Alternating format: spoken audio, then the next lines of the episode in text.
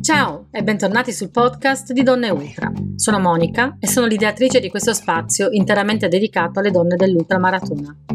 Sul sito www.donneultra.com potete trovare schede, articoli e interviste. Donne Ultra è anche su Facebook, Instagram, Twitter e YouTube. In questo episodio ho parlato con Francesca Billi, che ha di recente portato a termine un'altra gara nel deserto. Dopo la Marathon des Sables è stata infatti la volta della Namib Race. 250 km in 6 tappe, in quello che si dice essere il deserto più vecchio del mondo. La gara è parte della serie Racing the Planet. Francesca ci ha portato con sé in ognuna delle sei tappe, tra tramonti che le hanno riempito gli occhi e riportato a suo padre, venuto a mancare da poco, e la sofferenza per il tanto caldo. Abbiamo poi parlato della sua scelta di seguire la dieta keto e di cosa comporta per un atleta di endurance. Poi ci ha raccontato di Caterina e del Tour de Jean, che ha voluto portare a termine come regalo per la sua amica speciale. Abbiamo vissuto momenti molto intensi e vi auguro buon ascolto e alla prossima! Eccomi, ciao, grazie, innanzitutto grazie dello spazio che mi regali. Guarda, grazie per aver accettato perché sì, so che insomma il tempo è prezioso e quindi insomma... È, è, no, no, è bellissimo poter condividere questi viaggi. Allora, eh, intanto ricordo che se c'è qualcuno che vuole salutare Francesca oppure fare una domanda, potete farlo nella chat, io poi eh, passerò le domande a, a lei. Eh, allora, io inizierei, Francesca, con uh, so, una piccola presentazione, magari parlaci un po', un po di te, dici, cosa, dici qualcosa su di te.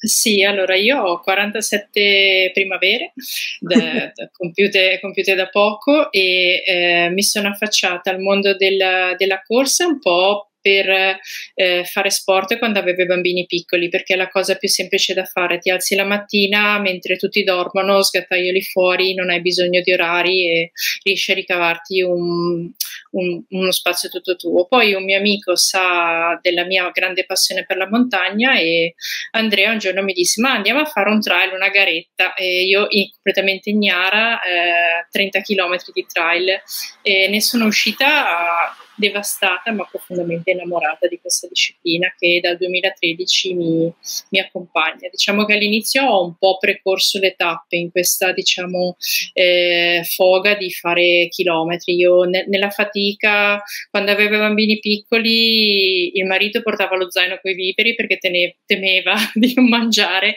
e io avevo tutti i bambini sulle spalle, ero, ero quella che diciamo eh, soppor- sopporto bene la fatica, mi piace, ecco, non in modo estoico, però non, è abbastanza naturale per me e quindi poi affacciarmi nel mondo del trail e dell'ultra trail è stato un, un, divenire. Poi ho incontrato i primi infortuni perché ovviamente quando passi da una corsa su strada a una corsa in montagna in cui comunque il gesto atletico è completamente diverso e da 30 km passi a 100 nel giro di sei mesi ovviamente hai percorso troppo le tappe per cui ho fatto un passo indietro con la coda fra le gambe e ho detto ok facciamo le cose un po' un po' meglio. E, e, quindi ho iniziato a fare una serie di gare, sono partito con la mia prima 100 che secondo me è la più bella in assoluto, che è la, la CCC del circuito uh-huh. del Monte Bianco, e fare 100 km, partire, arrivare a Chamonix perché poi parti da Courmayeur dove si, diciamo, si contendono la strada, tutti i big, è un'emozione incredibile. E poi ho affrontato le gare un po', un po classiche, quindi la Lavareda Ultra Trail, ehm, la Transgran Canaria l'anno scorso, poi mh, il Morenic, tante tante gare, fino a che poi nel 2019 e avevo questo grandissimo sogno di correre nel deserto. Nel 2018 ho corso eh, la 100 km del Tubkal, mm-hmm. che è nel, nel Marocco, il Tubkal è il, è il 4000 metri del Marocco però quella è una corsa in un'unica uh, one stage uh, e tutta in linea, quindi non a tappe. Uh-huh. E però diciamo che mi ha affascinato ecco, iniziare. Sono partita da sola con la mia borsetta gialla, che era quella del Thor, in cui avevo già provato, ma non ero ancora riuscita a essere un gigante. E, e di lì poi ho detto: no, devo andare a fare la Marathon des Sable. Continuavo a guardare questi video, queste immagini e sognavo il deserto.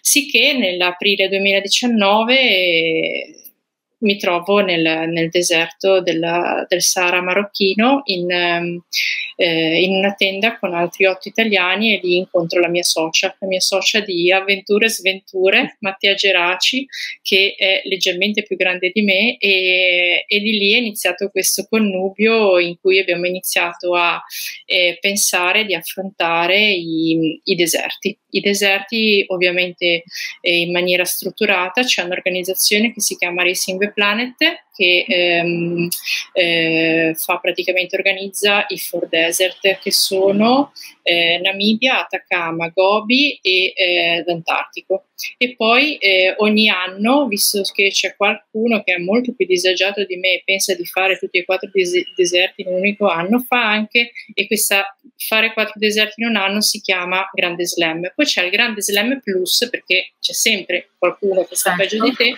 e a cui si aggiunge un'ultramaratona e ogni anno cambia. cambia e ecco. quindi Mattia mi ha proposto, avevamo, avevamo in sospeso questa Namibia, poi il Covid ci ha fermato, ma abbiamo continuato comunque a nutrire questo, questo sogno, ci siamo iscritti l'anno scorso, l'abbiamo pagata a rate perché costa un sacco di soldi e, e, e niente, ci siamo nuovamente trovate sotto una tenda nel deserto.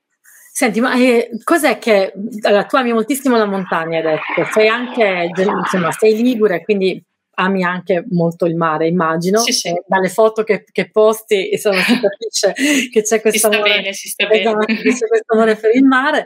E, e, mi chiedevo invece questa passione, questa, questa, passione per il deserto e questa voglia di, cammin- di, di, di attraversare il deserto, da dove, da dove ti nasce? Uh, e nel deserto è un po' riprendo la, la, la, l'intervista che avevo fatto, mi aveva molto colpito, eh, seguo molto Marco Olmo e lui è un veterano no, della Marathon des Sable e lui eh, mi colpì molto una sua frase, il, il, vuoto in cui trovi il tuo tutto, perché ehm, eh, sembra un po' anacronistico e un pochettino scontato, ma viviamo veramente eh, storditi dai rumori di fondo, quasi come se non riuscissimo neanche a eh, scollarci dal cellulare, riuscire a pensare lì c'è solamente c'è vuoto, c'è silenzio, hai un'infinità di tempo per pensare e sicuramente c'è la componente della sfida, nel senso che cazzarola, quando attraversi un deserto in 250 km, poi vi parlerò della gara, ma è totalmente in autosufficienza e, e, tu quando avevi 15 anni pesavi 80 kg, ti prendevano in giro e c'è questa grande voglia di riscatto, riscatto nei confronti degli altri, ma principalmente di dimostrare a te stessa che eh, si può, si può, non è mai troppo tardi. Eh, quest'anno eh, è un anno e mezzo che faccio un percorso di crescita personale e mi risuonano profondamente fra- delle frasi di Jim Ron che dice eh, perché, perché le fai le cose?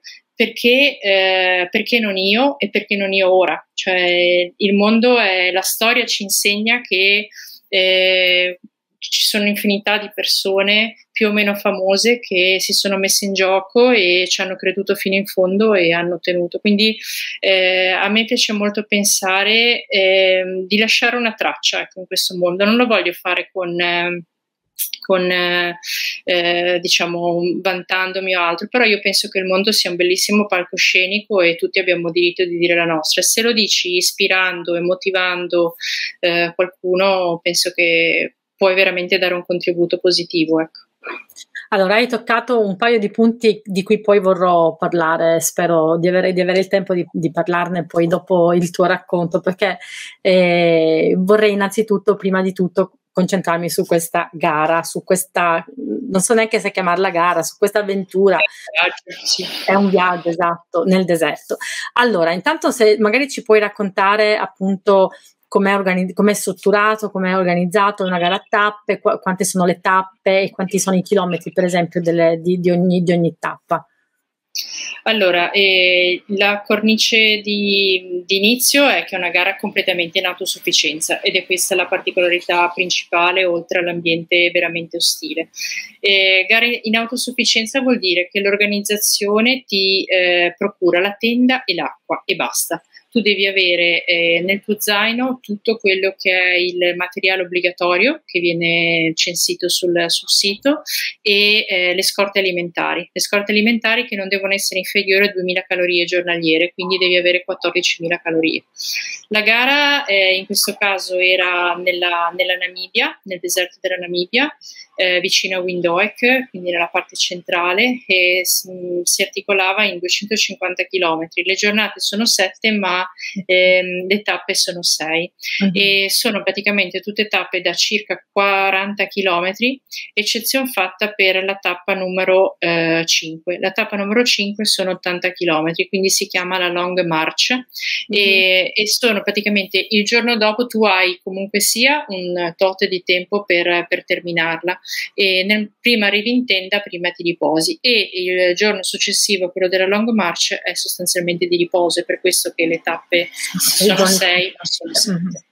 E, ehm, e l'ultima, l'ultima, l'ultima, tappa era di 10 km, che però a differenza eh, dell'altra gara che ho fatto, la Marathon des Sables, in cui l'ultima tappa era una um, charity, um, charity stage, cioè praticamente tutti si andava a passo, si indossava una maglietta perché una parte del, del quanto ricavato dalla gara veniva destinato a, a, scuola, a costruire una scuola. Uh-huh. Invece in questo caso qua eh, gli ultimi 10 km facevano classifica, che nel mio caso no, proprio non mi smuovevano, però i primi tre uomini se la sono battagliata fino all'ultimo. Uh-huh. E quindi io me, ero lì che camminavo tranquilla, non vedevo l'ora di arrivare a farmi una doccia come Dio comandava e loro che cavoli, ancora erano lì che, perché tra il primo e il secondo passavano passavano 5 minuti, quindi se la ah, sono battuta giocata proprio fino alla fine. Diciamo che la preparazione della gara è tosta anche proprio dal punto di vista logistico eh, uh-huh. nel seguire il regolamento, perché comunque sia hai una serie di materiale obbligatorio e eh, ovviamente dipende anche quanto investi, perché ci sono materiali che sono, che ne so, lo stuino, il saccapelo, che eh, sono molto performanti e quindi molto leggeri, ma sono anche molto costosi. Quindi un pochettino io avevo già un po' di materiale dalla, dalla Marathon des Sables, quindi ho riutilizzato quello. Uh-huh. Poi è un, è un, po', diciamo, sfidante anche la parte alimentare, perché tu devi innanzitutto, vabbè, testarla, anche se ovviamente non riesci a testarla eh, simulando le temperature. Infatti avevo delle barrette che eh, cioè, si sono liquefatte, ah. però eh, d'altronde quello era. E, e devi fare tutta il, il, il, giorno. Allora, la gara si struttura così: tu arrivi a Windhoek, che è l'aeroporto, c'è il pulmino che ti prende e ti porta nell'albergo. Nell'albergo tu dormi una notte, il giorno dopo c'è alle 3 c'è il briefing. E, e, ti prendono con tutte le tue cose e ti portano nel campo che hanno allestito nel deserto. E nel campo, in que- la prima notte, tu rimani con tutto quello che hai, eh, piumino, la sacca grande, non solamente la roba strettamente di gara. Questo perché? Perché tu devi capire la temperatura che ci sarà di notte, perché mm-hmm. l'escursione è parecchio elevata, cioè se di notte, se di giorno siamo arrivati a 50 gradi, di notte si andava anche sui 10 gradi e quindi ehm, quanti sacchi a pelo tenere, che tipo di no. eh, il berretto piuttosto che il mhm. piumino e, e, poi il giorno dopo c'è il controllo del materiale obbligatorio da parte dei, dei giudici di gara che uh-huh. ti controllano tutto, ti controllano il numero degli elettroliti, ti controllano tutte le calorie, eh, il coltellino, il fischietto, devi avere tutto quello che ti serve a livello anche di bendaggio per le vesciche, devi essere proprio completamente autonomo. Poi l'organizzazione di gara predispone, sono fantastici, dei, i, i volontari, volontari che sono stati veramente i nostri angeli custodi, tanti medici come volontari che venivano tutti da un ospedale della California, però lì diciamo che ti assicurano, magari ti, ti possono guardare un po' i piedi, ti danno qualche medicazione se, uh-huh. se stai male, però il grosso devi averlo. Devi farlo tu. Ma sì, eh, sì, ascolta, sì. Eh, quanto pesa, pesava il tuo zaino?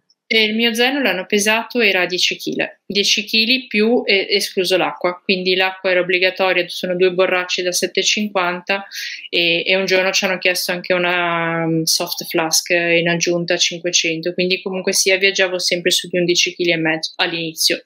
Poi ovviamente eh, non è che puoi mangiarti tutte le 14.000 calorie il primo giorno, per...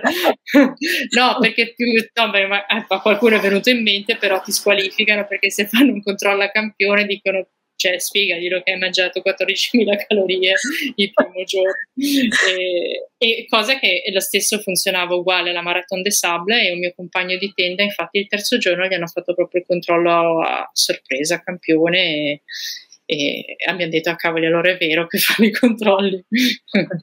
Ma loro ti danno anche un'indicazione riguardo il peso oppure diciamo è a, Sì, sì, devi avere tra mi sembra i 7 e i 15 kg, cioè non può essere sotto i 7 kg okay. e non può essere più di 15. Ho capito.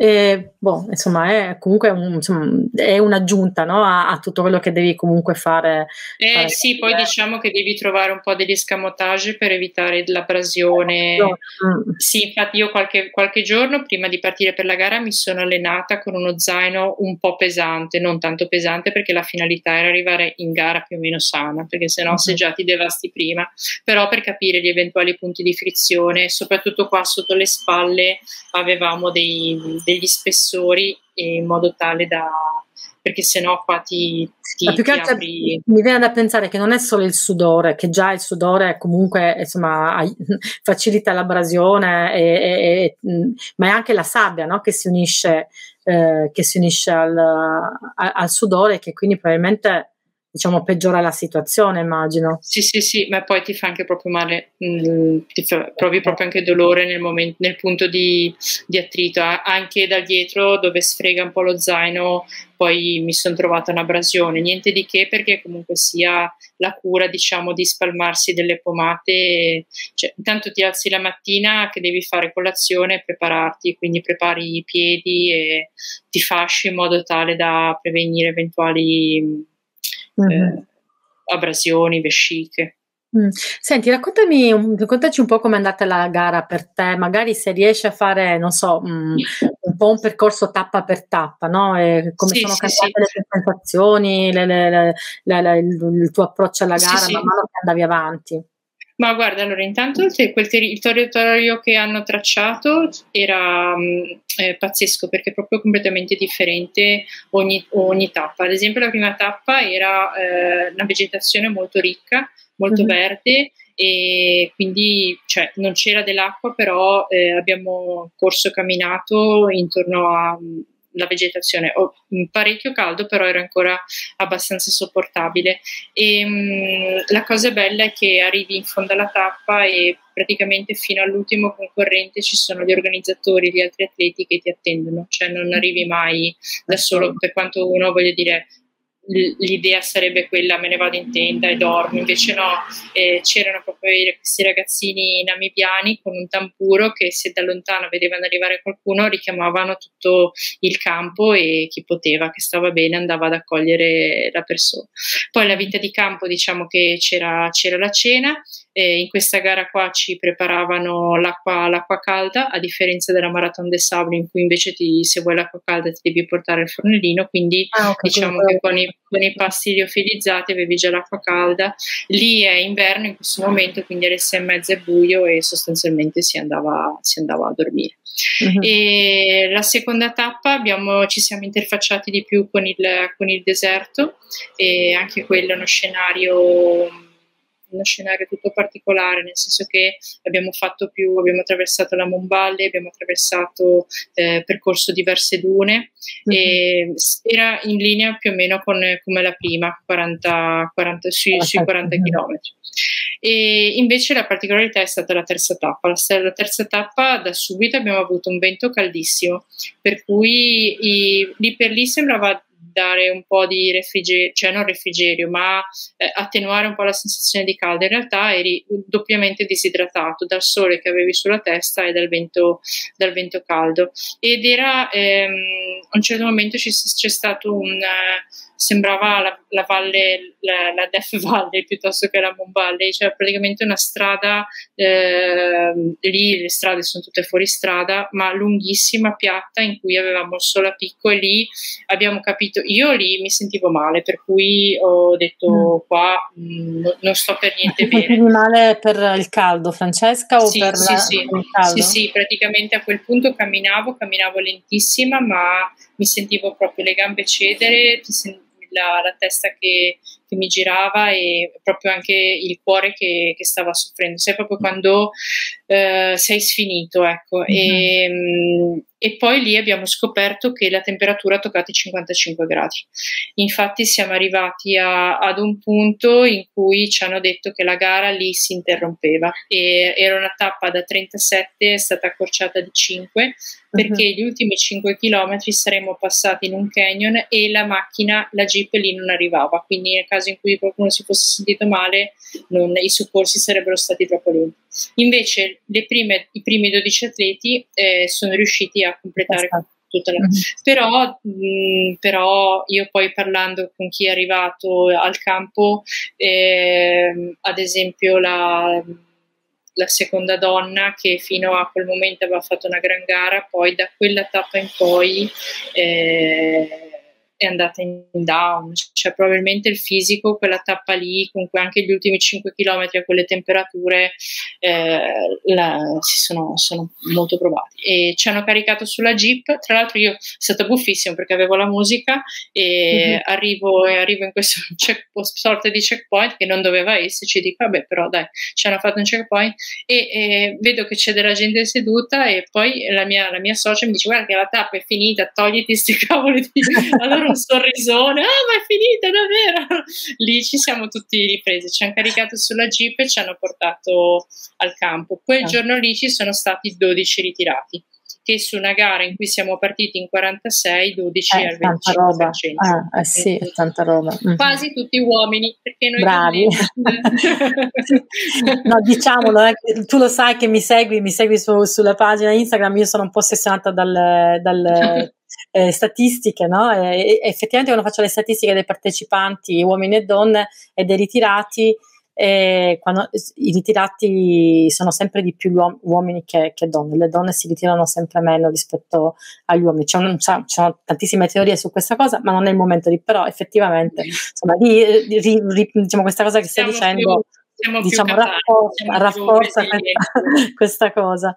Ehm, ok, quindi questa tappa l'hanno accorciata praticamente di 5 km. Poi di lì, di lì eh, mm-hmm. Di lì hanno continuato a fare briefing, l'organizzazione era un continuo a fare briefing anche con noi e hanno istituito nella tappa 4 un mandatory stop, cioè quando tu arrivavi a, a un qualsiasi checkpoint dopo mezzogiorno ti dovevi fermare tre ore. Quindi io mi ricordo che sono arrivata in questo checkpoint in mezzo nel deserto alle 12.30, hanno segnato 12.30 e mi hanno detto tu ripartirai alle 15.30. Quindi a quel punto ti togli lo zaino, ti togli le scarpe, eh, metti i piedi possibilmente per aria, bevi, parli con gli altri e, e ti riposi. E devo dire che è stata una scelta fondamentale perché a quel punto parti alle tre e mezza, che intanto ti sei riposato comunque mm-hmm. sia.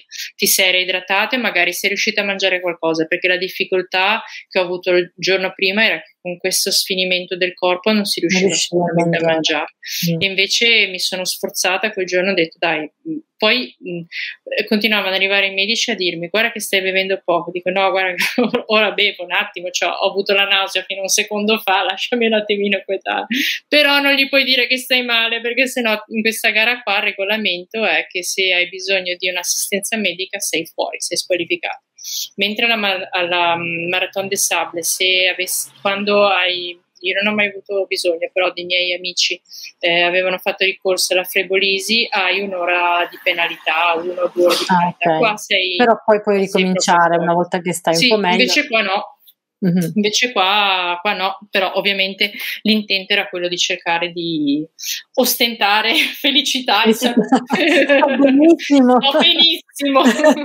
Va tutto Infatti. La, la, mia, la, mia, socia un giorno stava poco bene, non riusciva perché continuava a bere elettroliti ma non riusciva ad alimentarsi e quindi aveva dei problemi grossi di stomaco. Io che gli, lei era sdraiata, io che spiegavo al dottore ma non sta male. Se però gli date qualcosina che riesce a buttare giù qualcosa, sta meglio. Lei che mi guardava come dire, ma, ma mi vedi come sto? Stai zitta che poi tutto in inglese, quindi un inglese diciamo un po' maccheronico, però ci si capiva sostanzialmente. Ah, sì. e, e, e, idem, la stessa strategia è stata adottata per la, per la gara, la Long March. La Long March a quel punto eravamo al quinto, eh, un, sì, quinto giorno, mm-hmm. quinta, quinta tappa e allora, la quarta tappa ci hanno fatto partire prestissimo la, la mattina alle 7. Idem eh, la long march. E tieni conto che siamo partiti quasi con la frontale perché eh, c'era praticamente lì, è, è, inverno e quindi praticamente c'è, c'è buio la mattina. Mm-hmm.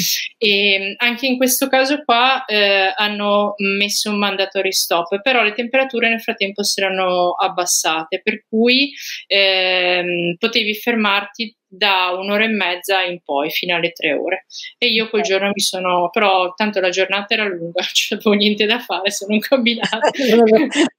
Di notte sarei comunque arrivata nel senso che mie, le mie velocità la mia andatura non è tale che avrei potuto fare grandi cose quindi mi sono presa il mio tempo e, e poi vabbè la long march è quella che attendevo di più perché avevo già il ricordo della Marathon de Sable. Poi eh, nelle mie corde ci sono proprio le distanze lunghe. Ricordami quanto era lunga la Long March, cos'era? Allora, guarda, era 82, poi l'hanno accorciata a 72 proprio per mm-hmm. la particolarità. Intanto poi ce l'hanno fatti eh, recuperare il giorno dopo perché sarebbe dovuta essere, cioè non, due giorni dopo, la, la marcia okay. più corta doveva essere 5, poi alla fine hanno fatto 10, ah, così hanno un po' pareggiato, mm-hmm. perché poi ci sono quelli anche un po' stoici che se non li fanno tutti 250 km stanno male. Quindi...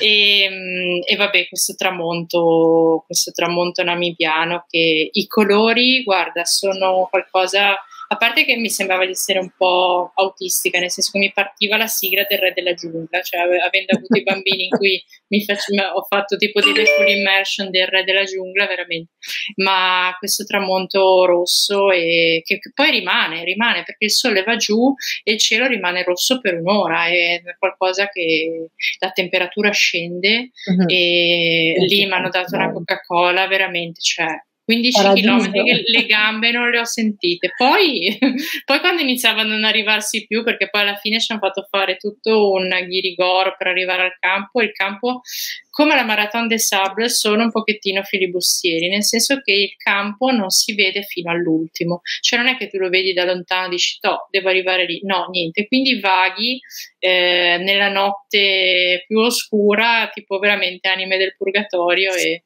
però anche lì la bellezza è che c'era comunque, io sono arrivata all'una, all'una e mezza, c'era qualcuno che ti aspettava, che suonava i tamburi, che ti, ha, che ti ha accolto.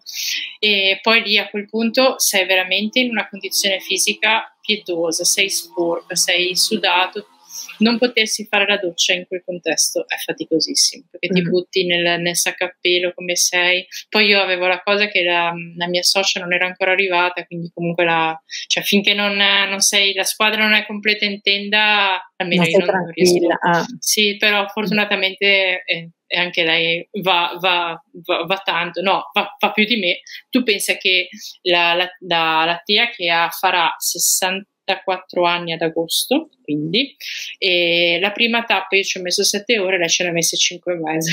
Mi, sei drogata?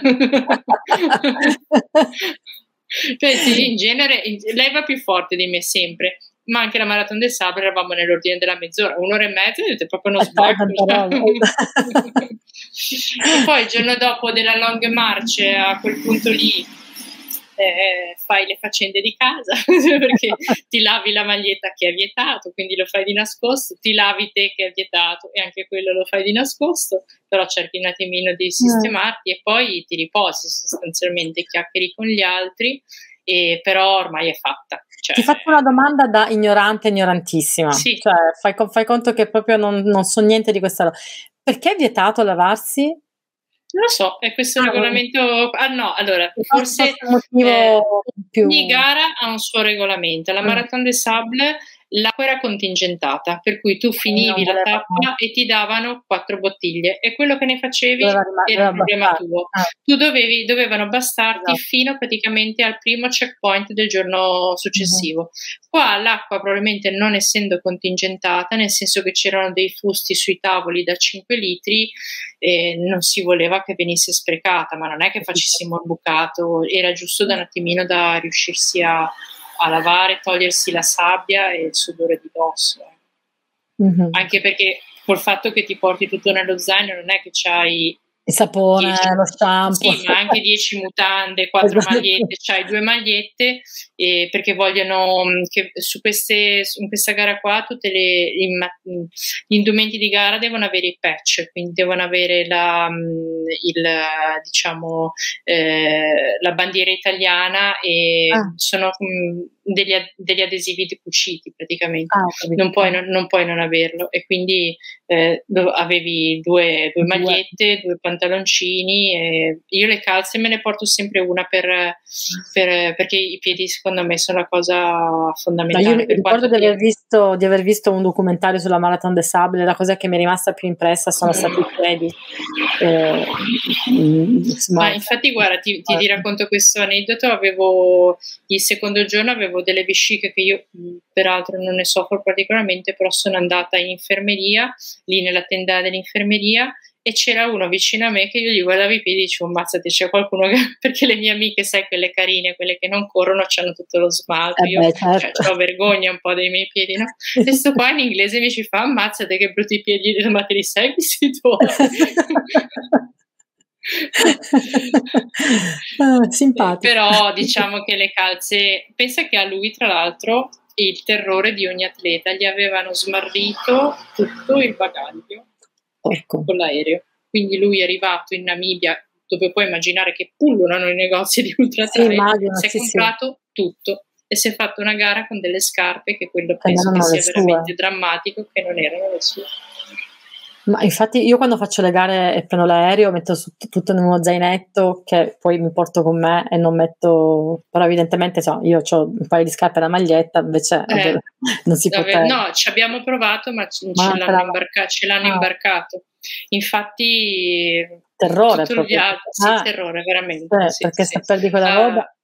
Sì, a, più che, a parte il costo, perché comunque mm. sia, ma poi l'idea di fare 250 km con un'attrezzatura che non è tua nel deserto, eh, invece è stato bravissimo perché finisher e tanta, tanta roba. Mm. Beh, anche tu se sei, sei finisher. Eh, sì, sì, sì. Esatto. Eh, cos'è che ti volevo chiedere? Sì, qual è stato... Non solo, sono anche arrivata prima nella mia categoria, inaspettatamente. Ecco, questo non, non vinco mai niente. non vinco mai niente. Quando infatti alla serata conclusiva in cui abbiamo anche mangiato in albergo, hanno detto eh dall'Italia prima di categoria 40-49, io continuavo a mangiare. Cioè, sai, sai quando io in genere arrivo che il gonfiabile l'hanno smontato, vedi Francesca, tu, tutti che mi hanno lanciato, ma devo mangiare. allora, senti, facciamo proprio, proprio una cosa ufficiale. Allora, Francesca Billi prima di categoria alla gara del deserto della Namibia, cioè diciamo 250 tutti km. Tutti e tre italiani, tutti e tre italiani sì. si sono qualificati, ognuno per la sua categoria. C'erano solo tre italiani? Sì, sì, sì, ah. due uomini e una donna, vedi che le donne comunque sono in, in maggioranza. Eh, allora, ascolta, qual è la cosa che per te è stata la cosa più difficile da superare durante questa, durante questa gara? Uh, il caldo, il caldo, io sono amante del caldo, non mi, non mi crea nessun problema a correre al caldo, ma a 55 gradi forse non, non ero pronta uh-huh. ho provato veramente un senso di fatica. Lo dico sempre che allora se la fatica che ho provato al Tor possiamo assegnare un punteggio 10, qua 8.5, cosa che invece alla Marathon des Sables fatica non, non ne ho non ne ho ricordo, ecco. mm-hmm.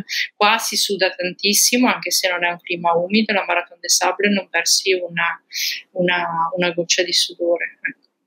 Che differenza c'è fra i due percorsi? Mm, la, la differenza Ma secondo grande? me la Marathon del Sabre è un pochettino più monotono come paesaggio, anche okay. se probabilmente la prima esperienza, il primo amore, il primo deserto non si scorderà, non si scorderà mai. Poi diverse le, le strutture delle, delle, tappe, perché comunque sia dopo la long, la long march, che è sempre di 80 km, c'è un giorno di riposo, ma poi c'è la maratona, 42 uh-huh. km.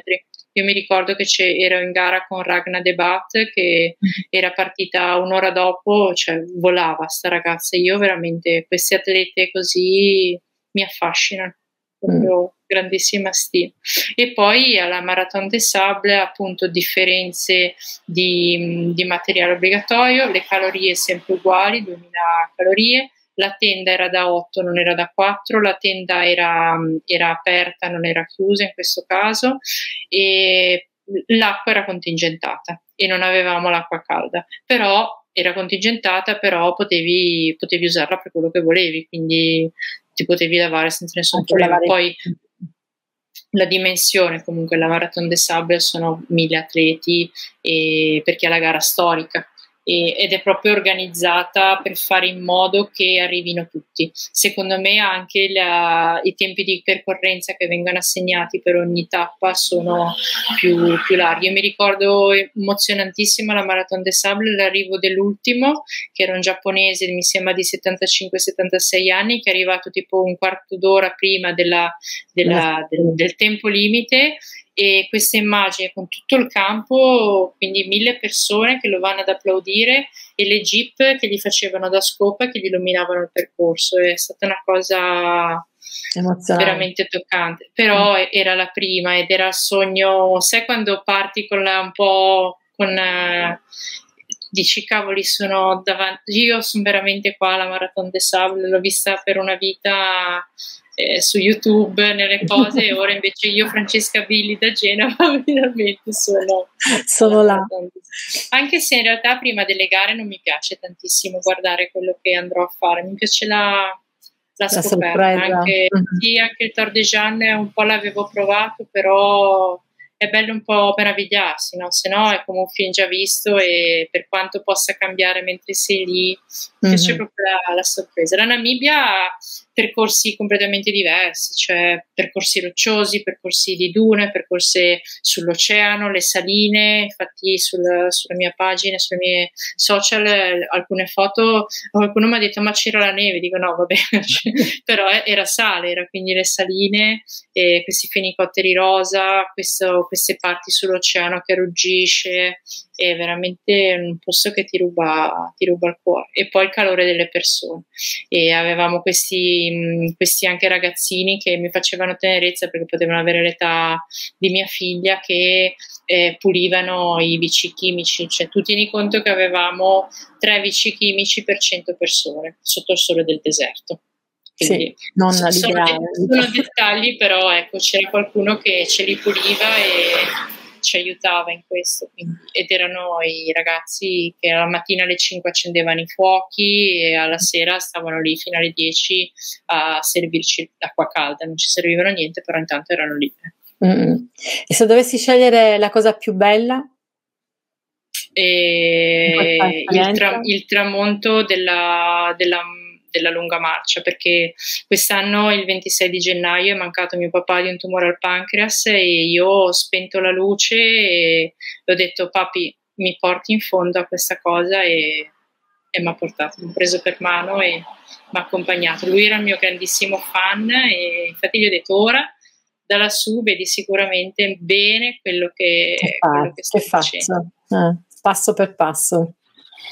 Mm. Eh sì. Senti, eh, hai intenzione di fare anche le altre, le altre tre sì. gare del Racing the Tutti, No, non, non nello stesso anno, però.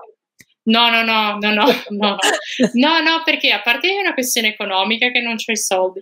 Ma posso, poi, posso farti eh... questa domanda un po' così, cioè, certo. così lo, lo sanno quanto viene più o meno a costare tra l'iscrizione, il viaggio, il materiale? Allora, guarda, l'iscrizione, questa come la Marathon del Sabre, mi sembra 3.000-3.500, che puoi pagare in comoda, comoderate mensile da 750 euro. e tra l'altro non ti danno niente, quindi tu dici, ma cioè, quanto hai pagato per una tenda un po' d'acqua? in realtà c'è un'organizzazione pazzesca. Il viaggio più o meno è costato sui 1000 euro e vabbè, poi mi, ci siamo fermati a fare un safari in tenda perché pareva brutto farlo in certo. con le comodità. in albergo 4 stelle. no, no, costa una gara, per mettersi una gara così sono 5000 euro. Un, infatti, ma non è allora, vabbè, a parte che voglio dire, non, lavoro e non sono ricca di famiglia, quindi è una mia passione. Queste qua sono le mie vacanze. In accordo con la mia famiglia, me le pago, mm-hmm. me le pagherate, ma non le farei neanche tutte in un anno perché secondo me devi lasciare, sono esperienze che devi lasciare un po' decantare, devi un po', cioè io sono ancora su una bolla, capito? Non, non ho ancora capito bene quello che a volte guardo le foto e mi commuovo, a volte vorrei essere là, a volte dico che bello che sono qua nella mia comodità e quindi non lo so, non è, cioè, chi, le tutte, chi, le fa tutte, in un anno bene, sono felice per loro, ma non mi piacerebbe, ecco, come non mi piacerebbe l'idea di rimettere subito un pettorale, mi piace un po' celebrare no? quello che, che si è raggiunto. Sì, mm. sì, sì, però sì, l'idea è quella 2023 Gobi. Gobi. Abbiamo già schedulato. Ah, okay. Perché quella dell'Antartica hai detto no? Non mi piace il primo, non mi piace il freddo. Secondo, mm-hmm. costa un pacco di soldi, cioè nel senso mm-hmm. costa, mi sembra, da sola 20-30 mila euro. Okay. E, ehm, perché, eh, e poi non mi piace il circuito, nel senso che, eh, a parte che con quei soldi ci puoi fare altre miliardi di cose per dieci anni. E, ehm, non mi piace il circuito perché è, è, un circuito, è un anello, mi sembra di 5-6 km, tu stai su una nave eh, al largo delle calotte e nel momento in cui ci sono le condizioni, non ci sono gli orsi, così ti fanno scendere e inizi a fare qualche giro. Dai. Però potresti stare là anche 20 giorni, e cioè non è che 20 giorni uno Ora, solo che, non spe- che spende, ma deve anche non, non, lavora neanche. Devi essere ricco di famiglia per fare questa roba. Non, sì, cioè, ma poi non, non, lo so, non, non mi, non mi ispira. Come, no, mm-hmm. poi l'idea del freddo proprio. no. Invece allora, la, mia, la, mia, socia infatti invece vuole già andare, ma ha detto che se io non vado la mette nel 2025 perché 2024 la vuole fare, essere... vuole farla sì, qua. Sì, sì, sì. Eh, allora, hai detto che in questo momento sei un po' in una bolla, che non vorresti mettere un pettorale. La mia domanda è come stai adesso? E, sì, come ti senti? Come sta andando il recupero? E, Niente. Ma allora, guarda, il recupero è ancora un po' indietro, devo dirla, anche se eh, da quando è finita la gara abbiamo fatto questo safari in cui sostanzialmente abbiamo visto il parco, l'Etosha National Park, quindi stavamo a guardare gli animali tutto il giorno dalla jeep, quindi proprio il riposo assoluto. Ora ho ripreso un pochettino ad allenarmi, però eh, o mi vengono subito i DOMS piuttosto che un po, di, un po' di stanchezza. E poi tieni anche conto che io per 20 giorni alle 6 e mezza andavo a dormire e quindi sono un po', sono un po sfasata. Poi sai, il deserto lì era vietato il cellulare, non prendeva sostanzialmente, quindi non hai nessun tipo di stress esterno. È proprio un viaggio anche introspettivo, fatto di, di silenzi, che se non vuoi parlare con nessuno stai lì e non parli con nessuno, cioè è, è una condizione impossibile possibile no? per il nostro lavoro, per la nostra famiglia. E, e quindi essere ri, ributtata un po' nel, nel, nel, nei rumori di fondo e poi io sono libero professionista, quindi avevo detto a tutti che sarei tornata il 18 di, di maggio, anche se sono tornata un po' prima, avevo, e quindi dal 18 di maggio sono tutti lì che mi chiamano, e, però vabbè è giusto così, anche perché il lavoro infatti, mi sta... Infatti l'avevi detto anche a me, dice, infatti mi sono fatto un po' il problema, ho detto il 19, magari il giorno dopo che arriva, un po' presto, no. poi ho visto, che, ho visto che sei ritornata, perché ho visto le foto, ho detto vabbè, allora ha cambiato idea, forse è tornata prima. E, Ehm, eh, allora, ti ha insegnato qualcosa questa nuova esperienza? Ti ha lasciato, che cosa ti ha lasciato eh, in particolare? Ma allora, intanto una profonda gratitudine, nel senso una gratitudine per quello che che mi è stato donato di, di vivere nuovamente, ecco, perché in parte il, med- il merito è mio, però è, è, anche delle occasioni che ti capitano e, e poi un po' eh, vi invito, se non l'avete mai visto, il video di, su YouTube di Marco Olmo che eh, in fondo a una Marathon des Sables, eh, praticamente si inginocchia e una farfallina del deserto lo va, lo va, a salutare e lui ringrazia il deserto per averlo fatto passare. Ecco, io eh, un po' tutte le mie gare, ma anche i miei sentieri tu, tu, vai a percorrere qualche cosa, però dall'altra parte te lo permettono, ecco, e quindi non è, non è scontato. E la, la, grande fatica, cioè pensavo di, di farla in scioltezza e in scioltezza invece non è assolutamente stato.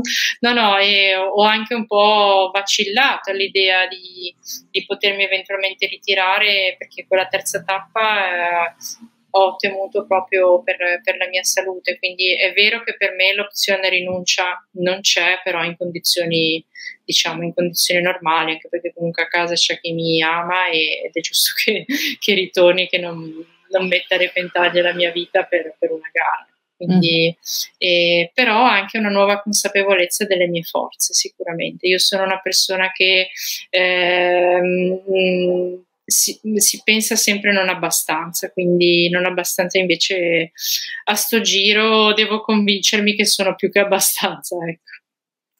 Allora, su questa cosa, allora io volevo adesso condivido lo schermo perché voglio fare vedere una cosa di cui non ho parlato neanche a Francesca prima, quindi adesso mi, mi, chissà cosa mi dice. No. Allora, una cosa che mi piace di te, ti, ti seguo sempre molto volentieri, è ehm, questa tua voglia di condividere chi sei e di condividere il tuo percorso, perché non è una cosa, diciamo, che, che fanno tutte, non devono farlo per forza tutte, però ehm, essendo una appassionata delle, delle storie, no? delle storie dietro queste gare, mi piace moltissimo leggere, leggere quello che scrivi e, e, e, leggere come ti racconti.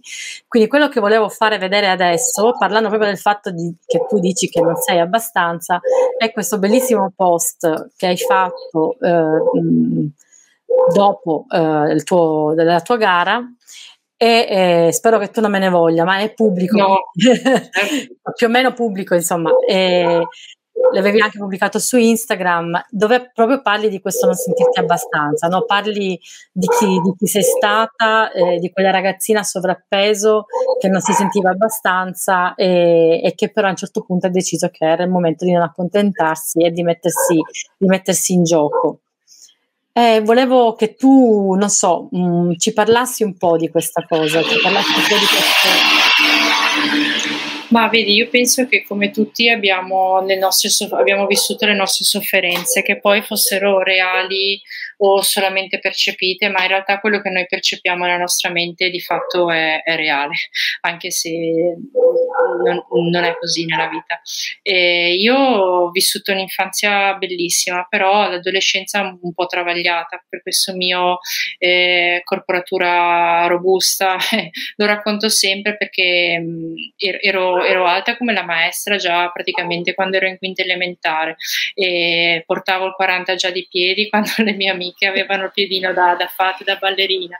E, e poi mia madre mm, una volta ebbe la fantastica idea di iscrivermi a ginnastica artistica insieme a mia cugina che in realtà era filiforme, io mi incastravo nel quadro svedese quindi, e tutti che ridevano.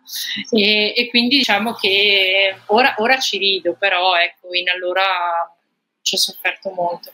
Era un po' considerata l'antiatleta, sai, eh, quella un pochettino goffa, quella un pochettino impacciata e quindi eh, come ti dicevo, ognuno secondo me di noi ha, ha una voglia di riscatto principalmente con se stessa, ecco, di dimostrare a te stessa che ce la, ce la, puoi fare. È per quello che io uso molto spesso il fatto di ehm, eh, non tanto di accontentarsi, ma di accogliere quello che si ha, perché è, è giusto eh, tutto quello che c'è stato anche donato, perché guarda, io ti posso dire questa cosa, in Namibia ho visto tanta tanta povertà, tanti bambini che non hanno assolutamente niente e io ho pensato che eh, nascere di qua o di là mh, è solo fortuna, cioè non c'è, non c'è nulla di, Beh, di merito nel meritocratico, quindi accogliere quello che abbiamo, quello per cui anche abbiamo lavorato, però senza accontentarsi, nel senso che c'è sempre un qualche cosa che si può fare, ovviamente con le risorse che si hanno, nel contesto in cui si è. Eh, una mia carissima amica Elena, prima di partire per la Marathon des Sables, mi scrisse una lettera a, a mano bellissima in cui mi disse tu sei nomade tra i nomadi, in cui però hai, ehm, le, eh, sei radicata nei, nei valori fondamentali della vita, quindi la famiglia, le amicizie. E però essere nomade tra i nomadi è, è è, è, bello, mi connota, anche se è poi anche bello tornare a casa, ecco, riabbracciare. Avevo una voglia incredibile di rivedere i miei figli, e, ma proprio, guarda, non mi è mai capitato, devo dire, faccio outing, sono sempre stata benissimo lontano da casa, e invece avevo proprio voglia, l'esperienza a questo giro è stata veramente, veramente forte, mm-hmm. sì, sì, fisicamente ma anche tanto emotivamente, perché quando fai questa fatica eh, io poi eh, ho tante conoscenze nelle famiglie di ragazzini disabili e loro sono la mia forza perché anche al TOR l'idea che queste mamme, questi papà non si fermano mai, non c'è un momento che dici vabbè senti ora mi siedo e aspetto che so qualcosa succeda ed è un po' una metafora di queste gare no? che uh-huh. tu devi comunque andare avanti e loro e dicevo se nella vita loro fanno questa fatica io la posso fare per questo periodo ridotto Ecco. Sì. Allora, intanto se qualcuno vuole fare una domanda a Francesca, io adesso ricondivido lo schermo perché a proposito di questa cosa, l'anno scorso eh, hai riprovato, hai ritentato a fare il, il tour e questa volta sei arrivata alla fine. Eh, perché eh, avevo la mia principessa che esatto, infatti adesso condivido questo e, e, sei arrivata alla fine, sei diventata, come si dice, una gigante. gigante.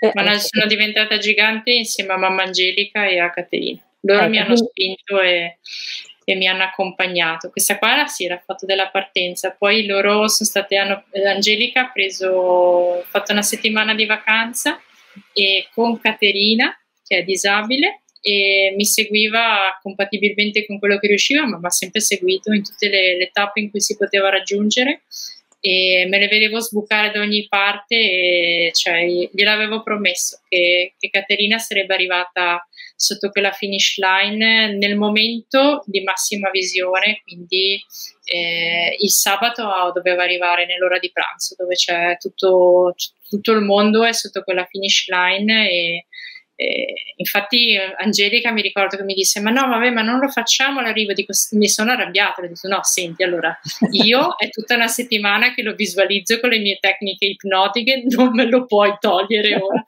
E l'ho fatto esattamente come perché i maratonabili sono sempre l'associazione a cui partecipo come spingitore di, di carrozzine nelle corse su strada eh, hanno sempre partecipato in qualche delegazione qualche ragazza alla partenza del TOR mm-hmm. e io detto, però Ekaterina e Angelica, mamma Angelica è amante del Thor, proprio ha una passione incredibile. Io ho detto, ma senti, ma facciamo, facciamo l'arrivo, cosa dici?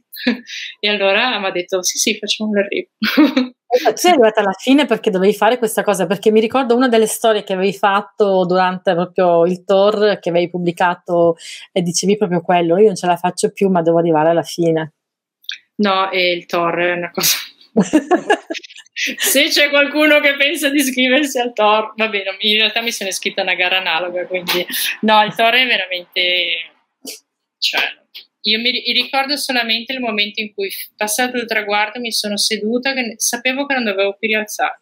Quello veramente è stata una roba, un sollievo, una fatica, guarda, cioè, perché la poi un giorno da cosa, da cosa per te, dove era stata? Il sonno, il sonno. Il sonno. Il sonno ho dormito sei ore in sei giorni perché, sono, perché io sono lenta e quindi non potevo permettermi di arrivare in base vita, stare lì, fare... Eh, mh, mm, prendermi magari più tempo perché poi ovviamente più passano le tappe, più passano i giorni, più la stanchezza va. La particolarità del TOR 2021 è che causa Covid gli atleti non potevano utilizzare i rifugi in quota quindi mm. non abbiamo mai potuto dormire mm-hmm. al riparo o al caldo e ho provato, avevamo, avevo il sacco bivacco, quello che va sotto meno 15, ma non riesci a dormire buttato a 3000 metri è anche pericoloso. E quindi questo è stato, è, era devastante perché basta che arrivi in un rifugio, che ne so, al coda a 3000 metri, che sei già a metà gara, se riesci a stare al riparo, quella notte lì era ventosa, pioveva, si riesce a stare in riparo mezz'ora che dormi al caldo, ti rigeneri, invece era un certo. susseguirsi continuo, però Coronato è stato uno dei giorni più belli della mia vita, il Tour Jean perché poi l'ho condiviso con, cioè, cioè noi siamo già legatissime eh, con Angelica e Caterina, però proprio ha messo un timbro a fuoco. Ecco. Eh, c'è questa bellissima medaglia, eh, per chi magari ascolterà soltanto il podcast, nel dietro, la, dietro Francesca c'è la bellissima medaglia del Tor, proprio quasi in primo piano, e, e insieme a tantissime altre medaglie, perché sei piena di medaglie. Lì. È la Marathon de Sabbia, ma le medaglie le danno basta che sei finisher, eh, perché sì, sì, non le danno per meriti sportivi. sì, però sono tante perché come, come, come, come, dicevo, arrivo, sono sempre arrivata che smontavano con gonfiabile. Ora un po' meglio e magari lo stanno smontando, però in genere era già smontato. Vabbè, addirittura una, vo- una, volta addirittura sono arrivata terza perché eravamo tre donne, quindi ero tipo quart'ultima, tre donne, e mi regalarono la crema per la cellulite, che io dicevo, ma scusate, No, tu stai scherzando, ma, ma davvero... Cioè, no, ti prego. Si fanno queste cose. un salame, cioè qualcosa di, di, di concreto. La crema ma, di cellulite. No, questa cosa è come quando San Valentino ti regalano la lavatrice, cioè, ma perché? Giusto. Esatto. Eh, e poi il fatto che non ci siano tantissime donne a fare tante le distanze tanto lunghe, questo è il vantaggio perché su tre donne eh, il podio c'è. sì, ci sono posto, sì, sì, infatti va. Poi, poi, più vai lontano, siamo andate con la mia socia addirittura a Boa Vista, Capoverde. A quel punto uh-huh. eravamo solamente io e lei. Abbiamo detto: Senti, la facciamo insieme, quindi arriviamo pari merito, va bene, ok. siamo andate fino in capo al mondo, però siamo però, prima, prima. Esatto, prima, prima è pari merito. Beh, 150 km, quindi... Vabbè, scherzi. Eh. Allora, io vorrei poi farti anche un'altra domanda che era una cosa che era venuta fuori prima di parlare della, della gara della Namibia, in Namibia. E, mh, appunto seguendoti ho visto che hai intrapreso questo percorso eh, e soprattutto eh, hai iniziato a seguire eh, questa, l'alimentazione eh, keto eh, di cui, di, cui, parli molto parli spesso parli molto diciamo apertamente e, e la mia domanda è ehm, come fai a conciliare un'alimentazione del tipo, del tipo della keto, keto con eh, uno sport di endurance, no? Perché ovviamente se magari vuoi fare un piccolo riassunto di che cos'è.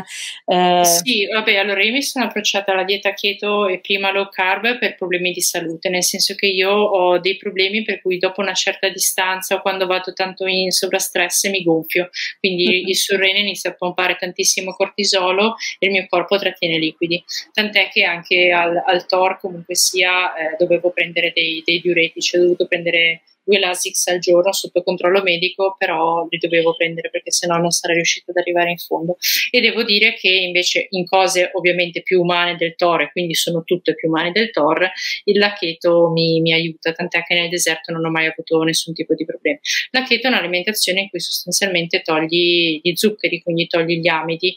Ehm, ci sono diverse Ora io sono diversi anni che, che, la studio, mi faccio seguire da delle persone competenti che adeguano questo alla, alla, al mio stile di vita e ai miei allenamenti. Diciamo che il corpo umano è talmente tanto performante per cui si adatta e, mm-hmm. e riesce. Io nel deserto non ho, non ho, preso un grammo di carboidrati, tant'è che il dottore che mi ha ehm, controllato il materiale obbligatorio ha, ha, visto le calorie, ha visto tutto e mi ha detto: Ma i carboidrati? Io ho detto: I carboidrati non erano obbligatori obbligatori, erano obbligatorie le calorie. Le calorie. E quindi e se, ne, se n'è stato, perché sostanzialmente se n'è stato. Eh, ovviamente nel momento in cui ho preso nella tappa lunga i, la Coca-Cola, zuccheri puri, sono andata che non ce n'era, poi vabbè, nel momento in cui ha smesso l'effetto sono tornata a essere quella, quella di prima.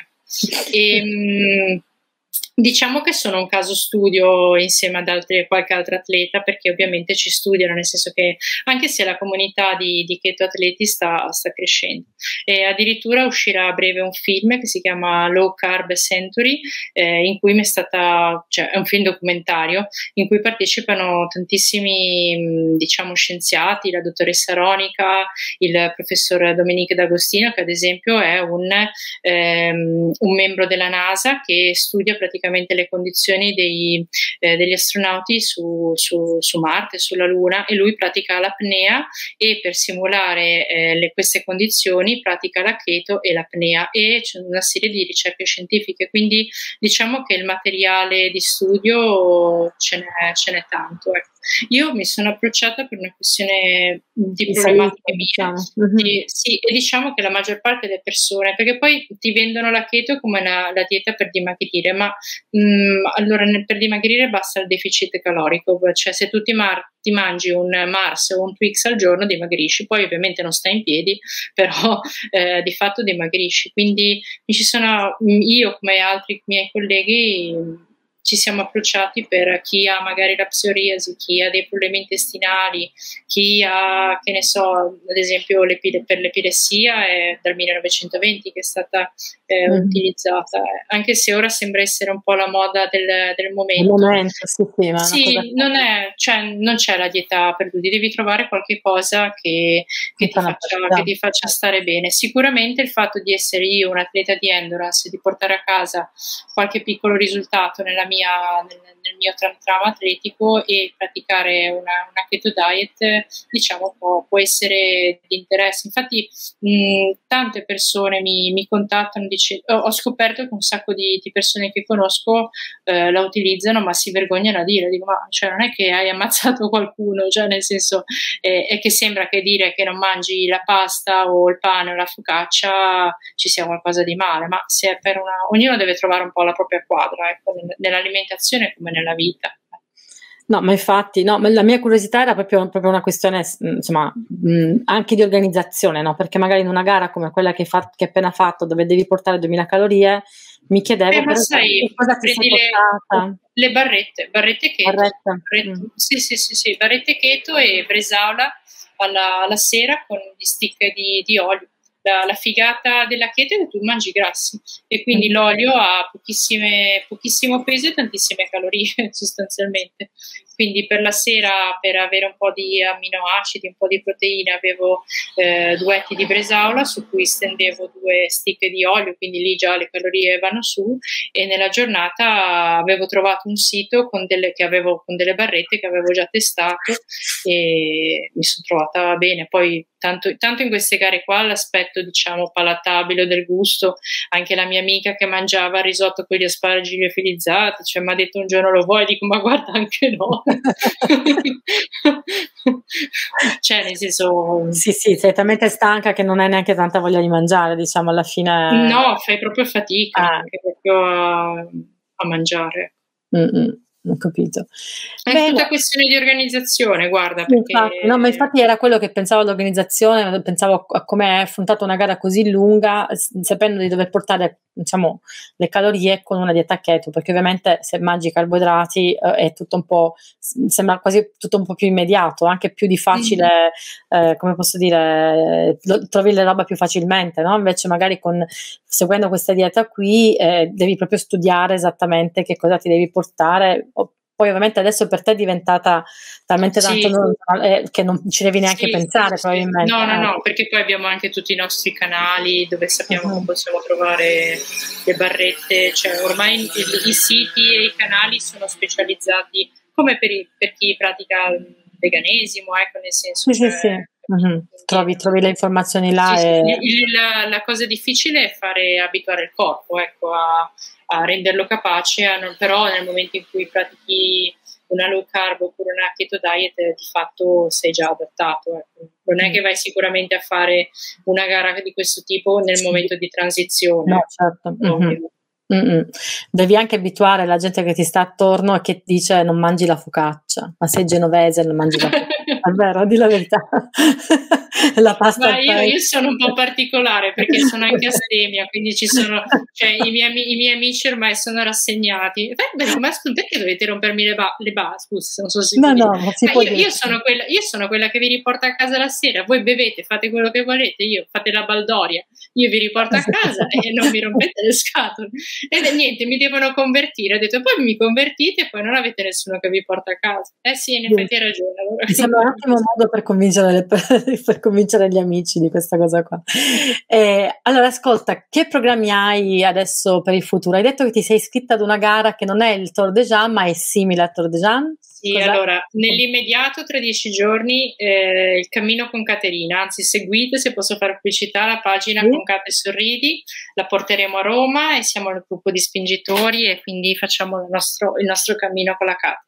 Poi sono iscritta al Cro Trail, che mm. parte da Limone Piemonte e arriva a Ventimiglia con, con, la Serena e intanto hanno detto che è tutta discesa quindi si dovrebbe fare bene e poi sono iscritta dicono tutti così Francesca che è discesa sì. poi vai lì e non è vero sì quando dicono che è spiana ma non, non mi sembra eh. tanto e, e, poi sono iscritta alla Crossing Switzerland che è praticamente un'edizione zero come se fosse il Tour de Jeanne un mm-hmm. po' più lungo perché ovviamente pareva voluto farlo e si terrà nel, nella Svizzera eh, praticamente in Svizzera ora non mi ricordo bene esattamente dove ma ripercorre la, l'antica via alpina che è uno dei percorsi storici della Svizzera e questo sarà a cavallo tra luglio e agosto e più lunga del Tour de Jean quant'è? quant'è? 380 sì ok una cosa così, insomma, giusto per sciogliere le gambe.